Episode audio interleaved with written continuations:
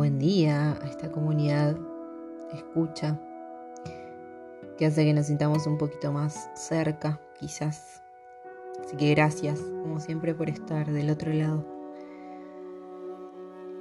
Después de un fin de semana lluvioso, em, aparecieron un par de secuencias y de cuestiones que me, que me dieron ganas de traer.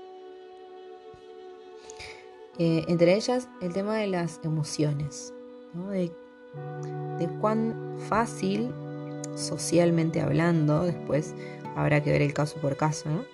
pero cuánto más sencillo es expresar emociones como la alegría, la motivación, el entusiasmo.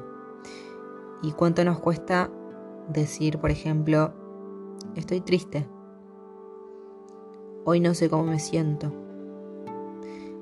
Prefiero no hablar del tema o lo que sea. Como si homologáramos ese tipo de emociones casi a un estado de COVID positivo. ¿Cuánto nos permitimos emociones bajas, por decirlo de alguna manera, y muy entre comillas. ¿Por qué razón nos ensañamos tanto en mostrarnos fuertes? O peor aún, ¿por qué creemos que ser fuertes es igual a no llorar, a no temblar, a no enamorarnos, a no sentir? ¿Por qué nos pesa tanto pedir ayuda? A veces estar sola es mi mejor manera de indagar en mis procesos y a veces un abrazo es el mejor reseteo posible para mí. Pero el otro no tiene ningún poder oculto para leer lo que nos pasa internamente.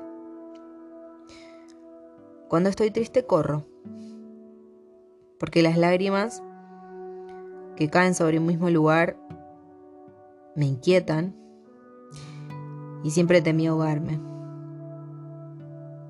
Pero cuando algo me genera deseo, también corro, porque la energía estancada de repente se mueve del lugar y se hace espacio donde antes existía solo una idea que obturaba. A veces no me sale hacer lo mejor que puedo. Afortunadamente soy así de imperfecta y así de honesta con mis mecanismos, los impuestos y aprendidos y los otros que salen como pueden en cuanto ven un cachito de luz afuera.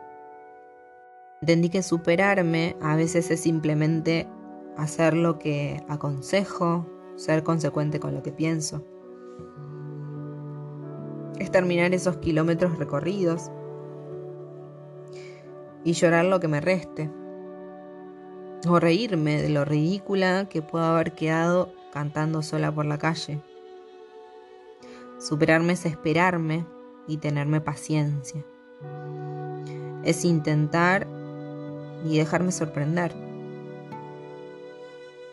En la práctica siempre hay un poquito más de espacio para ponerle conciencia al camino.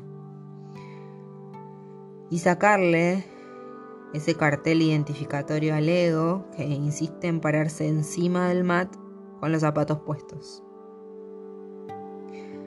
Superarme en definitiva, es descalzarme de prejuicios. Así que ojalá que estén activando sus propios mecanismos para superarse. Y que primero sientan internamente